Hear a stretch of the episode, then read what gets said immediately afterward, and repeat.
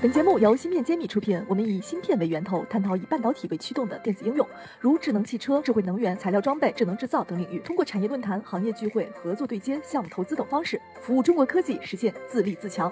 欢迎关注芯片揭秘公众号，我们与你一起共创国潮新生态。欢迎大家关注芯片揭秘，我是主播幻石。今天和我一起交流的是苏州新锐科技有限公司。资深研发副总张宇成张总，下面我请张总和大家打个招呼。大家好，我是苏州新锐科技张宇成。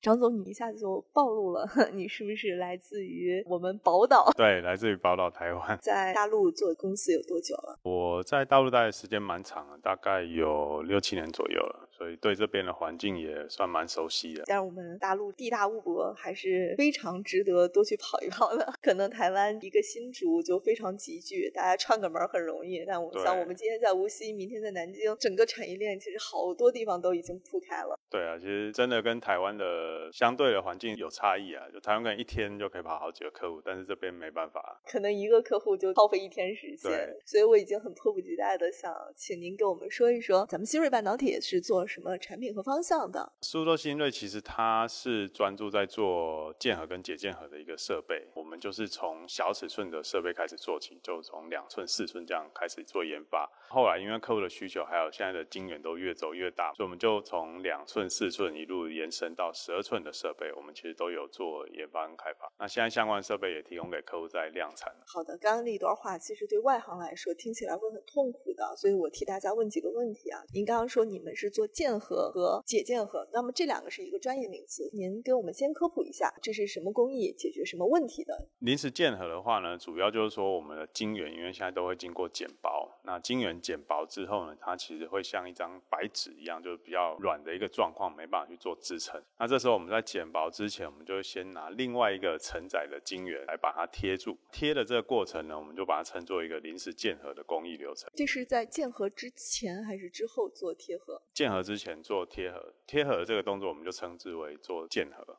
后续建合完之后，我们会去做剪薄跟研磨。那研磨之后，这个晶圆就达到我们要的一个厚度。那达成之后呢，我们就会做一个解键合的一个动作，就是把我们刚刚贴上去的那个临时的承载盘给拿走，所以就叫做解键合。其实这个半导体的工艺实在是太极致了，为了加工的程度，还要贴一个有厚度的东西，让它能够把这个工艺做完。对，所以这个模式是什么时候开始的？在产业里用这种方式临时建合去做一个工艺环。解是什么时候开始有的？这个其实已经发展蛮久了。那从有晶圆简薄开始，就有这样的一个工艺流程。当然，以前用的材料可能跟现在用的键合材料不太一样。那也慢慢演进到客户的一些高温的需求啊，或高粘度的一个需求。所以键合的这个工艺其实从很早就开始开发，但是也是一直迭代演进啊。所以到现在有一些工艺流程也是变得跟最早不太一样。现在的这个行业发展有没有什么新的机遇和趋势呢？目前的话呢，因为我们走到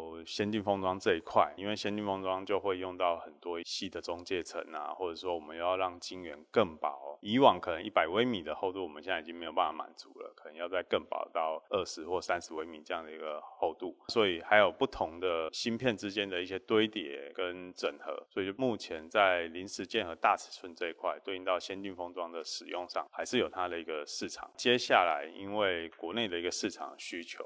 对应到这种一直整合的一个芯片的生产，那也脱离不了这个离子结合的一个设备。这块能不能给我们讲的稍微详细一点？因为我想很多关注芯片揭秘的都是对行业内相对来说有非常强的兴趣的人。您刚刚说一百微米不够用了，要二十到三十微米，这是什么情况？好能不能给我们分析一下？因为我们现在其实要把各种不同的芯片堆叠在一起。假设单一个芯片的厚度如果比较厚的话，其实我们可能三个芯片到五个芯片堆叠在一起的时候，它的整个高度厚度就。会变得比较厚，所以我们在一开始做芯片研磨的时候，我们就希望把它磨到更薄的一个状况，然后再去做堆叠跟键合这样的一个需求。所以还是在考量到整个芯片的一个尺寸跟它的厚度，因为走到一些消费性的产品的话，我们当然都希望它轻薄短小嘛，所以就会有这种减薄到很极致的一个需求。就堆的层数越多，它的容积越大，是往这个方向去做考虑。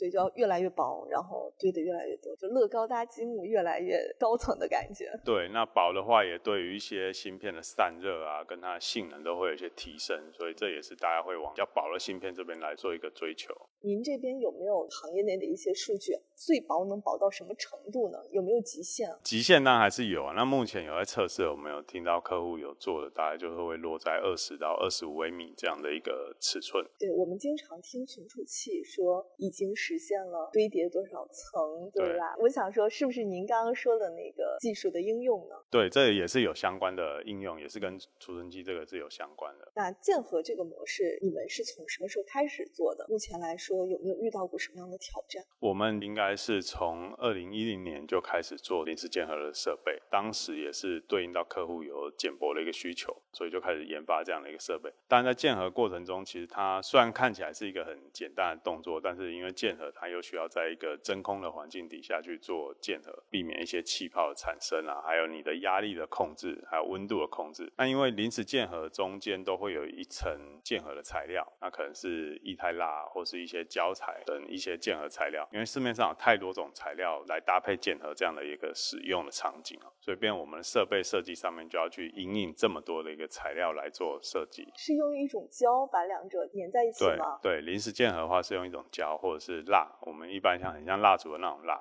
对，那把它来做一个建合材料。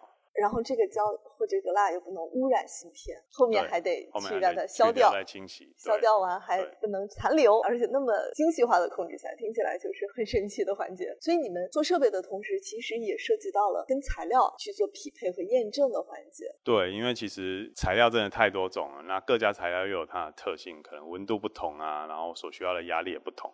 那我们在设计我们的硬体，就我们设备的时候，就需要去参考这些材料的一个范围，它所需要的一些条件，然后来改变我们的硬体的一些设计。因为我们不希望说我们的设备只适用于某一种材料，因为这样可能它的适用性就不高。那我们是希望所有的材料都可以在我们的设备上面来做键合跟解键合的应用。那这样对你们研发的难度就提升了一些高度。你要让材料更加通用性，研发上难度会不小。下面就请您给我们讲一讲，咱们今天在我们芯片揭秘国货推的这个环节有什么样的产品愿意来？更多的，我希望您多讲一下这个产品的优势和竞争力。因为现在我们八寸以下的键合跟解键合设备其实已经很成熟了。当然，在客户使用的场景上面，我们还是不断在迭代更新，因为客户的需求还是不断在变更，他们的工艺还是有在进步，所以我们的设备跟着也是需要对应到客户的工艺来做一些修改。所以整个小尺寸的设备，我们还是持续在迭代更新当中。对应到先进封装大尺寸，就是十二寸的这样一个设备呢，我们就是依照客户对应胶材的一些。需求推出比其他不同的设备厂商可能更大的压力啊，然后更高的真空度。那这些的调整其实对于客户的工艺跟生产都有相对的一个帮助。那另外就是说，在解键盒这一块的话，以十二寸的大尺寸的设备，我们就导入了激光解键盒需求的功能，所以搭配激光解键盒这一块也是可以让客户在整个键盒跟解键盒都做一个很好搭配的应用。那我们目前。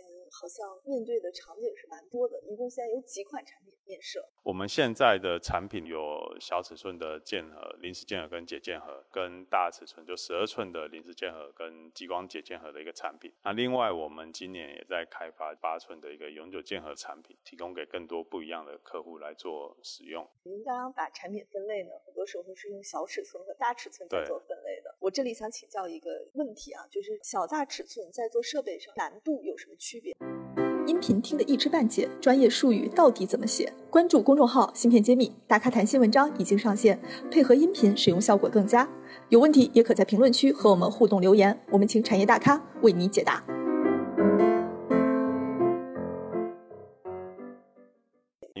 键合会牵扯到温度跟压力，小的晶圆我们在控制它的温度跟压力，可能相对来讲会比较容易一些。但是，一旦放大到十二寸的晶圆的时候，它的温度的均匀度跟它的压力的均匀度，其实控制上就不是那么的容易，一致性就很难保证。对，所以这一部分我们也是花了蛮多的时间。还有就是说，在整个下压的过程中，压力的调整啊，然后还有你的一些压板的材质，两者还是会有一些差异。越大的话，对良率的稳定性啊，这些都提。升了一些要求。对，其实主要是良率啊，因为客户最在乎的就是到底这良率好不好，工艺做的成不成功。而且你这个设备其实对 Fab 来说，应该算是一个生产型设备，就是对它的产品质量和 Fab 的成本是有很大影响的。对，这是直接影响客户的 COO 的数字嘛？当然，客户都会希望说，哎，这个设备它可以有更高的产能。然后它良率又很好，都不会破片，也不用很多的维护。对客户来讲，当然是最省力、最方便，达到他们生产的一个效果。我想再问一个问题啊，因为你们是在国内去量产这款产品，那这个赛道，我记得竞争趋势是怎么样？咱们中国技术的积累也好，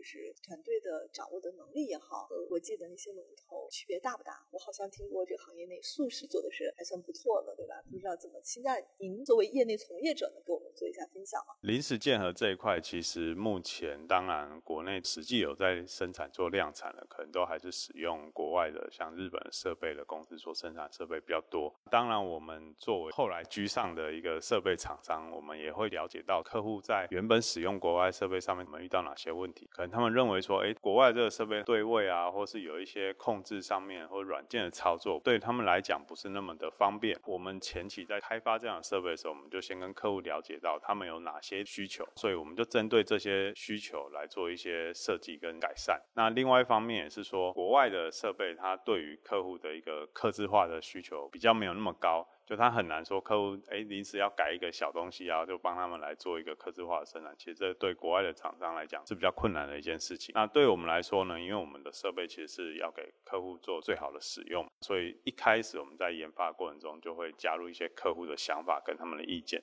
导入到我们设备之后，实际交付这样设备给客户，他们在使用上其实也是会更加方便。